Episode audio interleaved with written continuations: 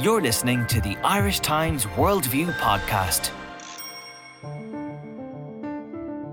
Welcome to Worldview, the Irish Times podcast, bringing you perspectives on foreign affairs from around the world. I'm Patrick Smith. On our podcast this week, Theresa May's shock announcement of a British general election in June. Denis Staunton, our London editor, on what this all means for Brexit and British politics. In France, the election first round this weekend is now emerging as a tantalising four horse race. Possibility now is of a second round race between the hard left and hard right. I'll be asking Paris correspondent Lara Marlowe what happens then. And in Turkey, the victory of President Erdogan in his power grab constitutional referendum appears to have confirmed the relentless rise of the autocrat on the world stage. Stephen Starr will be talking to me from Istanbul. I have just chaired a meeting of the Cabinet where we agreed that the government should call a general election to be held on the 8th of June. Theresa May's shock announcement of a British general election appears to be an attempt to secure herself a comfortable majority for her Brexit negotiations and policy, a policy which has divided her party and appears to divide her cabinet. It's a risky strategy, Denis Staunton. Presumably, with Labour in the state that it's in, she will have no difficulty adding to the Tory seat tally. But is there any guarantee that the new Tories will bolster her position? It's not quite clear. And I think, uh, as you say, the political landscape is looking good for her. In, some polls put uh, the Conservatives more than 20 points ahead of Labour. And as long as Jeremy Corbyn remains as leader, and there's obviously no prospect of him being dumped as leader in the next six weeks, then uh, Labour is carrying the burden of uh, an extremely unpopular leader going into the election. Uh, the Conservatives do have to worry, though, about the Liberal Democrats. They won 25 seats from the Liberal Democrats in the last election in 2015. And some of those seats, uh, uh, many of them, in fact, are likely to go back to the Liberal Democrats, who are resurgent in the wake of Brexit because they're the only party that has a very clear Remain position on, uh, on the EU referendum and its aftermath. In answer to your question about whether these people are likely to bolster her or not, that's not clear. It does obviously depend to some extent on candidate selection. But the, because her majority is so slender right now, she has very little room for maneuver, and she's been looking over her shoulder at her right flank this group of about 80 ultra uh, Brexiteer MPs who uh, she effectively has to clear everything with as she goes through these negotiations. Now, until now, these have been very supportive of her, including the other week when she uh, made a little shuffle while she was in Saudi Arabia and sounded a bit softer about how uh, what she's looking for from the negotiations. In other words, she suggested that uh, there would indeed need to be a transitional arrangement after Britain leaves the European Union, and that some uh, aspects of EU membership would likely continue, like free movement uh, for a period, and even possibly the jurisdiction of the European Court of Human of Justice, rather the European Court of Justice, which she's been uh, saying she wants to have that ended. So they've been quite sanguine about this until now. But obviously, once you get to the point where she's making hard compromises, that could be more difficult. So if she has a, a, bigger majority, if she doesn't have the prospect of going into an election a few months after she makes uh, the Brexit deal, then she could perhaps have room to uh, even form some alliances with moderate Labour MPs to get the Brexit deal through, and then hope to to deal with her own party in the years prior to the election that would come afterwards, and that would now be scheduled for 2022 rather than 2020. If if she was to increase her majority, say to 80 or so, do we know which way uh, the the new Tories are likely to go? Are, are, there assessments of their candidates and, and, and what, what their politics are? No, it's pretty clear that the Conservative Party has become uh, steadily more Eurosceptic through each election cycle for the last uh, number of years. And that's a trend that's likely to continue, and particularly in a way with the vanquishing of the Cameron Osborne economic liberal wing of the Conservative Party by Theresa May after she became Prime Minister. So it is likely that, uh, that the, the next intake of Conservative MPs will also be Eurosceptics. They will certainly be committed to Brexit and to, to Britain leaving the European Union. But at the same time, they uh, they'll also be, in a sense, committed to her. She'll have the mandate in that she's going to she would be the person who has won them their election. And so, in that sense, she might have, uh, by virtue of loyalty and by virtue of the fact that she has uh, would have won the election on the basis of saying, I can be trusted to negotiate Brexit in the best interests of the country. And so, uh, I, you, know, you ought to, uh, to listen. uh, with some uh, respect to to what I'm saying. So I, it's I think it, you know we know that there'll be Brexiteers. We don't know that much beyond that as to you know how they would behave if once it comes down to the hard negotiations. I presume that the, the Commons was rather taken aback. She will need two thirds of the Commons though to in order to get the general election through under under recent legislation.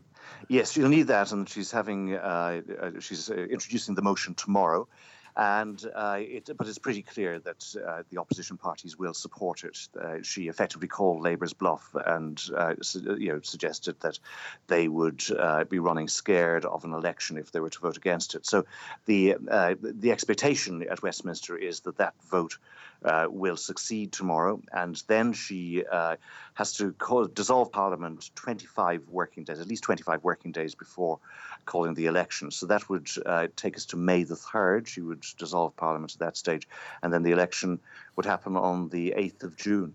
Talking about expectations, what about expectations? You've mentioned Labour and the Lib Dems. What about expectations for UKIP? UKIP has been falling apart. It's chosen the moment of its greatest triumph to destroy itself in a sort of frenzy of internal hatred and feuding. Uh, they've lost their only uh, member of parliament, Douglas Carswell. He resigned the party whip a few weeks ago. They've also lost uh, another Conservative defector, Mark Reckless, in the Assembly in Wales. The new leader, Paul Nuttall, hasn't uh, made much of an impression and uh, Nigel Farage has really retreated into a media career. So I think that uh, Theresa May uh, doesn't have too much to worry about where UKIP is concerned, and also particularly given that she's presenting herself as the keeper of the Brexit flame. So she doesn't have too much to worry about. Labour might have to worry in some of its uh, north of England constituencies, but once again, the UKIP organisation is so weak that uh, that it's not clear that they're likely to make that uh, longed for breakthrough this time. And the electoral system, uh, the first past the post electoral system, does tend to discriminate against smaller parties. And of course, this also means an election in Northern Ireland for, for the Commons position. It's hardly conducive to a deal being done between now and then by the parties uh, in, of the, the Northern Ireland Assembly. No, and uh, Arlene Foster, the uh, leader of the Democratic Unionist Party, in responding to Theresa May's announcement, said that the election in Northern Ireland would be about preserving the union and that uh, a vote for the DUP was the only way to do that. So, obviously, the DUP will be doing its best to uh, to regain some of the ground that it lost. Uh, after that scare when Sinn Féin became, came within 1,200 votes of overtaking it as the uh, as the biggest party in the recent assembly elections, and so uh, it's uh, as you say, it, it doesn't make it easier for either Sinn Féin or the DUP to compromise. And it remains to be seen what James Brokenshire, the Northern Ireland Secretary, will do, whether he tries to extend the period of negotiations, which is already extended beyond Easter, if he extends those even further to take account of the elections. We're expecting a statement from him sometime in the next couple of days. And finally, what does it say about uh, the prospect of beginning negotiations with the European Union? I presume that they're, they're now put off until after the election. It's probably not going to make that much difference because uh, the uh, the negotiating guidelines will be agreed by the European Council at uh, the end of April, and then they have to go uh, back to the uh, European Commission to uh, put some flesh on the bones in terms of a detailed timetable. There wasn't any great ex- expectation that much was going to happen before June in any case, and so the officials and the government here in Britain will continue to operate. They'll continue to have their contacts and to prepare for the negotiations, and so I think the the timetable is not likely to be affected too greatly because uh, the election will be happening really uh, at the very start of the negotiations, and not all that much was expected to happen during the summer in any case. So, uh, so I, I think uh, that shouldn't really be affected. And uh, Downing Street has made clear that there's no question of changing the timetable. The Article 50 timetable means that Britain will leave the European Union at the end of March in 2019. Thank you, Denis. When we come back, I'll be talking to Lara Marlowe about the tantalising French election. Hi, I'm Kathy Sheridan, the host of the award winning Women's Podcast. It's a twice weekly look at the world from a female perspective, full of feminism, humour, politics, sex, storytelling, relationships, and more. New episodes every Monday and Thursday. You can find us on irishtimes.com forward slash podcasts or on your preferred podcast app. The surprise late surge in the opinion polls by hard left candidate Jean Luc Mélenchon has galvanised the French election. It had been assumed that the race had become a two horse contest between the centrist ex banker Emmanuel Macron and the National Front's Marine Le Pen. Francois Fillon, the Gaullist, is also in the running. Lara Marlowe, we now have a four way contest for the top two places in Sunday's first round. Yes, absolutely. Uh, and any two of the four could make it to the runoff. So you could have any combination. You could have Marine Le Pen, uh, Emmanuel Macron, as we thought, or you could have Marine Le Pen against Fillon or against Mélenchon, or Macron against any of the three, and so on and so forth. Uh, so it's total uncertainty, and this is unprecedented in modern French history. I think I bumped into you the other day, and I said, of course, the French election was all all but over, and that it was a straightforward race between Macron and Le Pen, and certainly yes, hasn't turned I out think that. you remember, Patty, that I said I wouldn't be so sure. Well, no, I'm not sure about that. But anyway, who is Mélenchon, and why has his vote surged? Uh, Jean-Luc Mélenchon is a former French senator. He's a member of the European Parliament. Uh, his vote has surged mainly because he's a brilliant orator he entertains people. Uh, he really has a way with words. He's the one who coined the phrase "the shyness of gazelles" uh, regarding the way that journalists uh, were dealing with the scandals involving Marine Le Pen and François Fillon. Uh, he, he, just he's extremely witty, extremely clever, uh, but he also, on the other hand, has policies which really worry people. For example, he wants France to join the Bolivarian Alliance, which is a South American alliance of Cuba, Venezuela, and Bolivia. And, uh, you know, people are joking he'd rather be allied with, with Cuba and Venezuela, which are, are basically bankrupted, uh, than, you know, with France's old allies, with Germany, which he doesn't like, uh, America, and so on and so forth. Um, so he, he has a, a real weakness for Latin American dictators. Uh, he held a memorial for Castro uh, when, when Castro died last November. He held a memorial for Hugo Chavez, the, the late uh, populist Venezuelan leader. Uh, and his, his program is uh, basically to print money.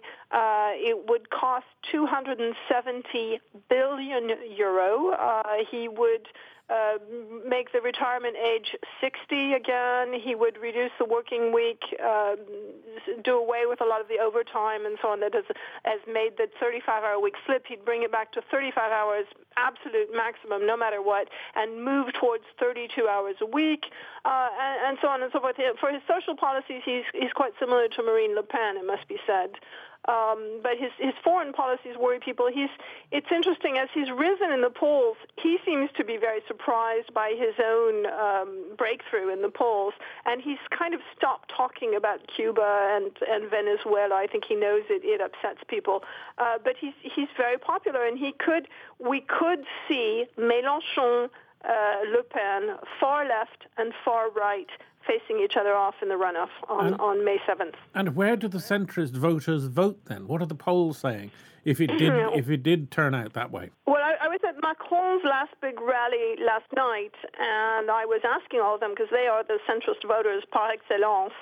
Uh, the, the those who like Macron for his social policies, a lot would vote for Mélenchon because he's from the, the left, and so the people who've come from the left to Macron would vote for Mélenchon. Um, but a, a lot of others said they would just abstain. And but the polls show actually that Mélenchon would defeat Marine Le Pen. Any of the other three candidates would defeat Marine Le Pen in the second round. And but that's according to the polls. And if she does come out on top this coming Sunday, she will have uh, momentum, and it's anything is possible. Now, you you were saying you were at the Macron rally in Bercy on, on, on Monday night. Is, is he still generating the same crowds and the same level of enthusiasm? 20,000 people there, which is four times as many as Marine Le Pen got the same evening, later on the same day. Uh, so yes, he's generating crowds. It's it's kind of subdued. I mean, they they cheered a lot. he's not actually a brilliant orator. Uh, he comes. It was a bit like a big Boy Scout jamboree. It's, it was very wholesome and very good. Uh, and as you know, Patty, good people can sometimes be a, a little bit boring. Um, but his his heart he at the same time he's he's very brave. I mean it's very brave these days to defend the european union because the european union is not popular these days. It's very brave in france to defend refugees and migrants. Uh, Marine Le Pen, on the same day, uh, was was saying that, that immigrants were the source of all problems in France. And Emmanuel Macron, although he didn't uh, go into much detail, has praised Angela Merkel for welcoming refugees to Germany. And he says France must be an open country and it must show humanity and solidarity with people who are suffering. So I, I think he, he's very brave. He's very good. Um, the question is, will France prefer one of the other three candidates who all have a whiff of sulfur about them, or will they prefer Emmanuel the Good? Well, talking about a whiff, whiff of sulfur, uh, there's been attempts to suggest that Macron has got um, his own problems uh, hidden away, bank accounts abroad, money concealed from the taxman. Is is that plausible, and, and is it going down at all with the with the voters? Mm, it it goes down. The Fillon people are the ones who make the most of his alleged corruption. For example, when he was at um, the economy, when he was the economy minister, he spent his entire entertainment allowance uh, inviting people to lunch, uh, and he spent a year's allowance in eight months. And the right, the conservatives are accusing him of having benefited from his position as a minister to campaign. Although at that point he he probably didn't even know he would be a candidate. It, it's not actually terribly impressive compared with what Fillon did and, and the more than a million euro that, that uh, Fillon's wife and children were paid and, and the repeated lies he told about it, which have proven been proven to be lies. I mean, one thing is is true. Uh, Emmanuel Macron was a banker at the Banque Rothschild for four years before he w- went to the Élysée to be François Hollande's economic advisor, and he earned over three million euro during those four years. And now he declares a, a net wealth of about three hundred thousand euro. So where did all that money go? He says he invested it in in property. Now it's not the way the French system works, you don't have to give all of the details and so on. So it's not clear. Does he own a lot of property that's lost value, um, or he's he's invested in refurbishing and renovating these properties? So he he doesn't. He's in debt. Presumably, it's it's not really clear. But frankly, it's not really a huge issue. I think that if if the conservatives had the dirt on on Macron, we we would have heard it by now. Although you know something could come out between the the two rounds before the second round. That I don't at all exclude that we could have more scandal and, and sensation uh, as we have had all through this campaign. And finally, I just want to ask you about Marine Le Pen. It seemed last night that she shifted to the right, that she said she would introduce more or less a full ban on immigration, and her campaign to clean up the extremist uh, image of the National Front has not gone altogether uh, the way she might have planned. Is she in danger of losing ground in the next few days? Well, she's lost a lot of ground. She was up to 28% in opinion polls, and she's down to 22%. So she's lost six percentage points from her high in, in the polls. And uh, you know, she she and, and Macron are like a yo-yo, going one on top and then the other, back and forth, back and forth. Uh, but she has lost some ground. I mean, one theory is that the, the, the majority, almost two thirds, no, actually almost three quarters of the French want to keep the euro as their currency. And Marine Le Pen says she's determined to go back to the French franc. She stopped talking about that. She didn't even mention it last night. And as you said, she's doubling down on immigration. Uh, she says she will immediately stop all legal immigration. She's not even talking about illegal immigration. Um, the, the moment she's elected, she'll do it by decree, and then she will once once she's got her bearings and figured out exactly how many people are involved and so on. She would she would allow something like 10,000 people a year, whereas there's about 230,000 coming in every year to France. And this will, of course, create all kinds of problems in the labor market because they won't have construction workers and they won't have nannies and, and cleaning ladies and, and sort of thing. But that's what she says. And, and she also says that if she had um, been in power, Mohamed Merah, you remember the, the uh, Franco-Algerian who killed seven people back in 2012, he wouldn't have happened. She said, if I'd been in power, the terrorists uh, in, at the Bataclan, you remember uh, November of 2015, 2015 when 130 people were killed in Paris. She said that wouldn't have happened because they were all, the, well, most of them were, were the children of immigrants. Uh, and, and this has caused some controversy today. Le Monde's editorial this afternoon is saying that she's she's basically exploiting tragedy and suffering for her own uh, electoral benefit. So it could back, you know, create a backlash against her. But she, yes, she's she's swung to the right. For example, uh, the audience last night at her rally were chanting "La France aux Français," French for the French. Uh, now they had been in the habit of saying "On est chez nous," this is our home or our homeland. Uh, but France for the French really goes way back to the days of Jean-Marie Le Pen, and, and it has that kind of nasty, intolerant edge to it. Thank you very much, Lara. Turkey's referendum has produced a close but disputed result, but a decided win for President Recep Erdogan. It fulfills a 10 year wish of his to turn the country into a presidential system. The Guardian has talked of Turkey now as a sultanate, Erdogan will be able to assume huge powers, dispensing with the Prime Minister and much by way of parliamentary checks and balances, and appointing judges to consolidate his personal power. The opposition is going to contest the election. What is their case, Stephen, and and what prospects uh, do they have in appealing to institutions uh, like the Constitutional Court, which Erdogan basically has under his control? Yeah, that's right. I mean, there's three main issues that the opposition uh, are claiming uh, that led to the referendum not being totally free and fair. Uh, the first issue is that the biggest issue is that uh, about an hour before uh, voting ended on Sunday, the uh, Supreme Electoral Board decided that it would accept ballots that did not have have official uh, seals.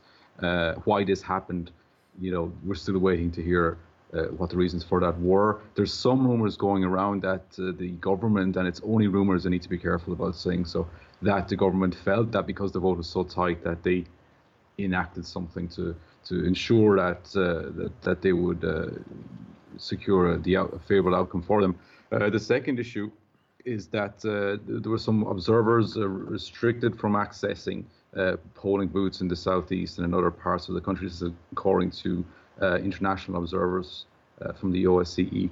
And the third issue, which is for particularly for us journalists, is that uh, the only source of the actual polling count on Sunday that we had was from the state news agency. Now, in the past and previous elections and and the referendum, there were a number of independent media outlets that were giving their own figures as they came in. They had their own journalists and correspondents at polling stations right around the country, so they had an independent sense of what was happening. Uh, on Sunday, that wasn't the case at all. And uh, the, the, the, crux of that issue is that uh, the state news agency was giving account uh, above uh, the what the uh, uh, political parties were receiving. So, for example, when the the state news agency was saying that 90% of the ballots had been opened and counted, that the opposition parties were saying that they had received only 60% of the opened ballots. So these are all the, the, main issues that they're contesting. And as you mentioned, uh, I mean, the, the first point of port of call is to uh, make an appeal to the Supreme uh, Electoral Board. Likelihood is that that will be rejected, and next day will attempt to go to the Constitutional Court. Uh, that also is an issue, uh, and particularly in, in, regards to the Supreme Electoral Council. Uh, in following the failed coup last July, three members of that board were fired from their jobs. So you know, it seems that it seems uh, that the that this referendum is, is, is sewn up, and uh, we'll see no further changes to the the result. We may end up indeed in the European courts, but it's difficult to see how the European Court of Human Rights could order order another uh, election. Yeah, speaking to some some analysts who've been here for, for decades, they they're suggesting that uh, you know it, it, it for it to get that far would take a number of years before that would happen, and of course you know, by that time comes around, there will be uh, or expected to be a, a presidential election uh, two years from now. So what's likely to happen is that you would you know, see a presidential election before I, this issue uh, would appear before the European Court of Human Rights, if it were to get that far at all. Now, I, I gather there's, there's been some street protests, but one does also get a sense uh, from international reports that the opposition forces are, are demoralized and to some extent defanged by the repression that has gone on since the attempted coup. Yeah, well, the fact that you know most independent media outlets have been closed or restricted or are afraid or, or actually you know, conducting self censorship and also the fact that the, much of the political opposition, at least the, in terms of the the Kurdish uh, uh, parties, uh, are been, have been imprisoned or have cases against them. Uh, you know, there's certainly a feeling that uh, there's not much uh, much much going to change. at all, but this is, you know, it, it happened even before last July's coup that there was a crackdown on independent media outlets and uh, it, it, it became more severe uh, since then. You know, over 100,000 people have been fired from their jobs, and I spoke to some people uh, at a protest last night uh, who wouldn't give their names because they were civil servants. They were afraid to uh, to, to, to, give their reasons why they felt that uh, it was legitimate to, to protest Sunday's result. But as you mentioned, there were quite a few protests in districts of Istanbul and in Ankara and elsewhere in the country that voted against the proposed changes um, th- several thousand several thousand people. It gives a sense, really, I think, that Turkey is a very, very divided country. And, uh, and again, as you mentioned, the, the political opposition and plus the, what's left of the independent media, you know, and particularly during the campaign as well, they had such a such a slender voice. You know, their, their appearance time on television was was minuscule compared to what the government and what uh, Ter- uh, Tayyip Erdogan had. So they, there was even before we got the result, there was a sense that they were definitely fighting a, an, an uphill battle. Now, Erdogan himself uh, is pretty gung ho about the result, and uh, it continues to emphasise the dangers uh, to Turkey posed by the uh, the attempted coup. Um, he's he's talking about renewing the state of emergency. Is that is that going to happen today, and and and possibly of restoring the death penalty? Yeah, well, the parliament has to vote on that today. It's expected that will happen. It'll be extended for another three months, bringing to almost a year of, of the state of, of, of emergency which means that you know normal constitutional functions will be suspended.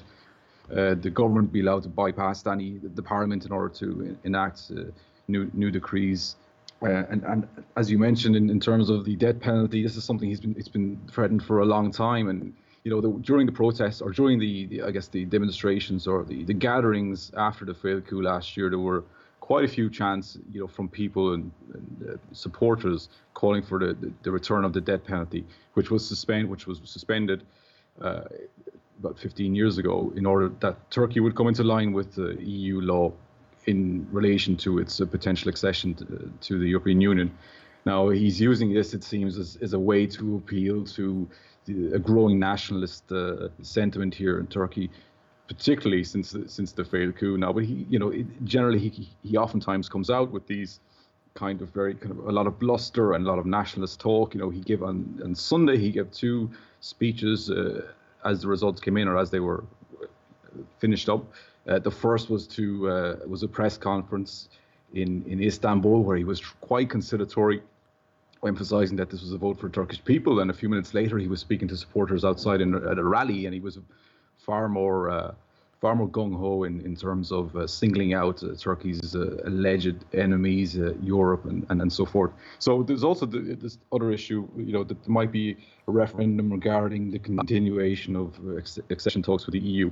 Uh, but you know, I think you know, looking at it from an analyst perspective, you could say that these are kind of things he's putting out there to try and ensure that uh, people feel that there's that there are a number of enemies in order that, that he can keep hold of this uh, this growing nationalist sentiment here in, in, Turkey. I mean, for me at least, one of the most remarkable issues of the last uh, few months is that last couple of years is that he is he and the AK party and the the government have essentially co-opted the nationalist vote away from the secular, the traditional secular and republican sectors of society which uh, would be more aligned with their worldview would, would, be much closer to the opposition the Republican People's Party.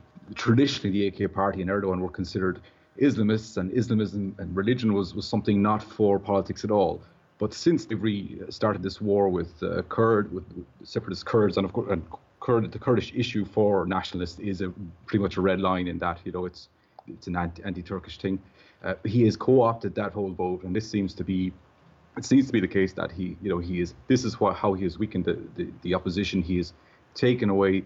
He's using vocabulary that uh, that his opposition would normally have used, and because he gets so much airtime and and uh, and, and, so much media coverage, uh, people are being drawn to him by by uh, by using this rhetoric.